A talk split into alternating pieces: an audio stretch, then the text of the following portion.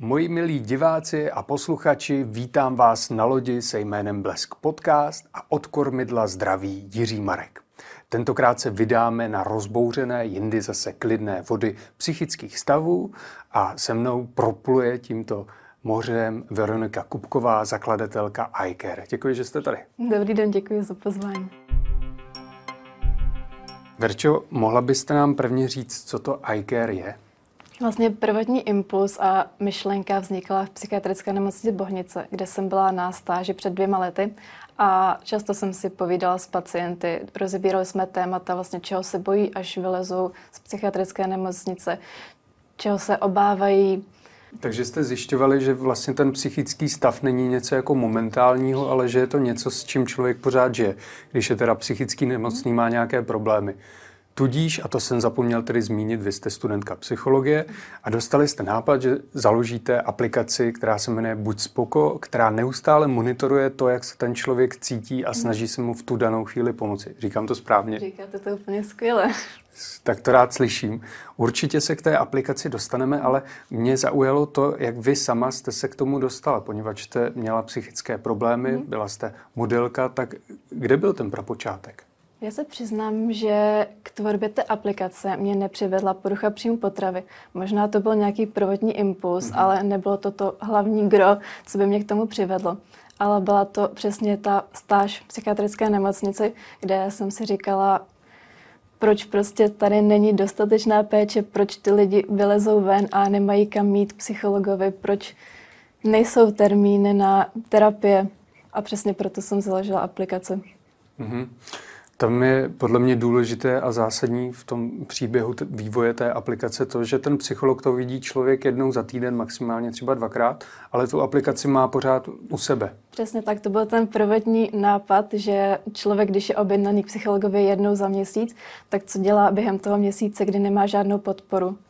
Tak přesně takhle aplikace může pomoci. Do jaké míry může ta aplikace zastoupit toho psychologa? Jak daleko vůbec jste v tom vývoji?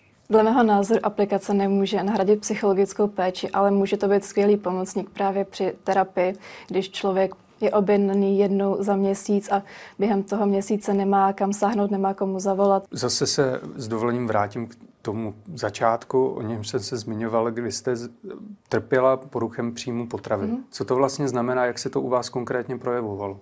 U mě to začalo tím, že jsem nastoupila do modelingové agentury a tomto průmyslu je strašně důležité držet si míry, které jsou nějakým způsobem předem dané a na ty holčiny i na kluky je obrovský tlak na váhu. Já se omluvám, v tom modelingovém průmyslu se tady nevyznám, ale byla jste nějaká jako známější nebo slavnější?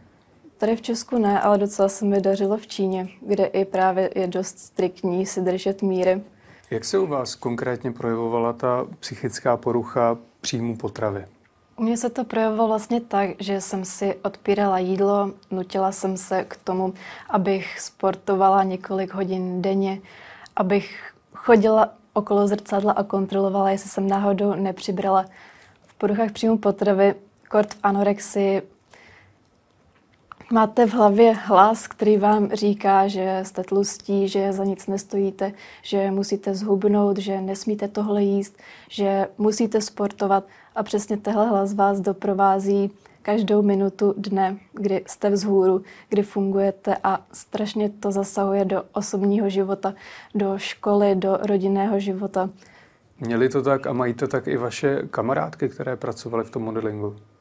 Upřímně spousta z nich ano, ale tahle nemoc je tak strašně prekérní v tom, že člověk, který trpí anorexí, tak dokáže lhát svému okolí, dokáže to skrývat, dokáže se skrývat před těmi lidmi a přestane s nimi komunikovat, díky tomu ztrácí kamarády, takže u spousty holek se to nikdy nedozvíme, jestli to tak bylo nebo ne, ale myslím si, že spousta modelek má takový problém, i když se třeba nechtějí přiznat. Měla jste třeba někoho, s kým jste si o tom mohla popovídat? Neměla, protože jsem to tajila před všema, před kým to šlo, takže jsem na to byla čistě sama. Hmm. Jak se vám z tohoto stavu dokázalo postupně dostat?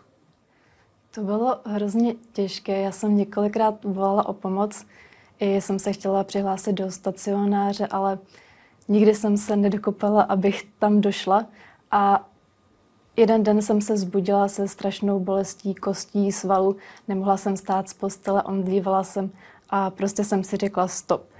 A od té doby se to otočilo. Začala jsem pomalu přidávat jídlo, přestala jsem sportovat a teď jsem tady o tři roky později zdravá. Hmm, hmm. Na jakou váhu jste tedy padla? Nejnižší váha nějakých 49 kg při mých 175 cm. Hmm, jako kus papíru. To je, roz... je to strašný. tak. Je to tak. A dospěla jste tedy do bodu v tomhle, kdy jste se sama sobě líbila, nebo to bylo nemožné?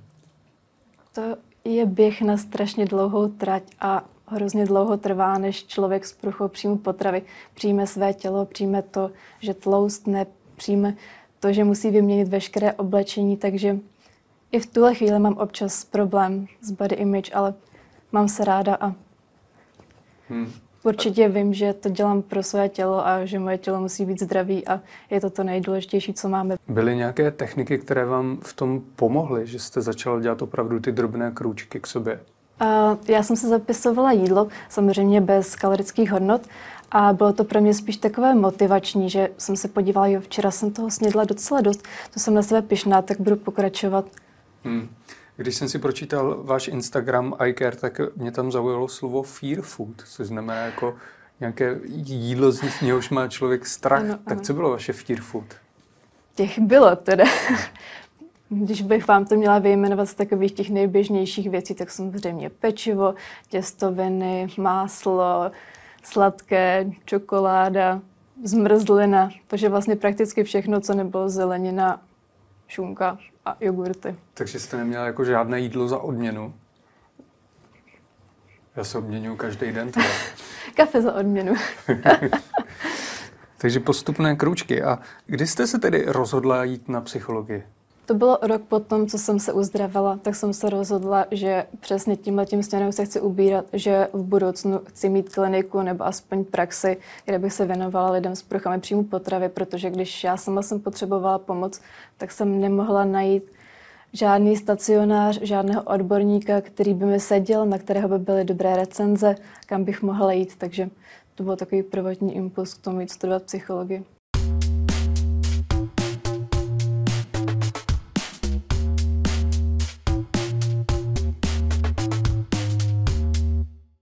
Jak bylo pro vás důležité o tom začít mluvit s kamarády nebo s rodinou, že máte tento problém? Představte si, že vám spadne strašný kámen ze srdce, když to, co v sobě dusíte několik let, najednou můžete někomu říct, můžete se svěřit, ten člověk vám dá pochopení, podpoří vás, takže mluvit o tom je podle mě ta nejdůležitější věc, kterou ten člověk z začátku může udělat. Hmm, a taky nejtěžší, ale. Přesně tak, ale pokud uděláte ten první krok, pak už to půjde. Jak na to reagovala vaše kamarádka, když se to dozvěděla? Moje kamarádka samozřejmě věděla, co se děje, viděla, jak vypadám, viděla, že jsem hubená. Samozřejmě mi to říkala celou dobu, ale já neposlouchala, protože to tak je. Člověk se furt vidí tlustý při téhle nemoci. A byla pyšná, byla mi oporou, pomohla mi, kdykoliv jsem potřebovala, kdykoliv jsem jí napsala ve škole, kdykoliv jsem nechtěla sníst jídlo, tak tam byla se mnou, takže Musím říct, že já jsem měla neskutečný štěstí v tom, že když jsem o tom začala mluvit, tak se mi dostala podpora. Hmm.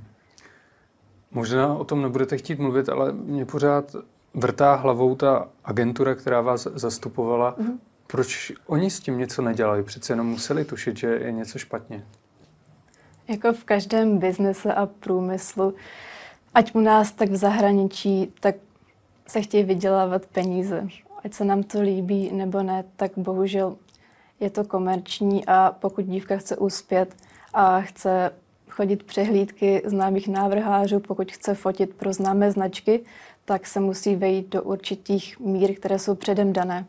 Takže pokud slečna měří 180 cm a bude mít přes boky více jak 90 cm, tak taky nikdy bohužel nevezmou. Takže agentura striktně hlídá míry, váží, kontroluje jídelníčky, doporučuje jídelníčky, doporučuje tréninky.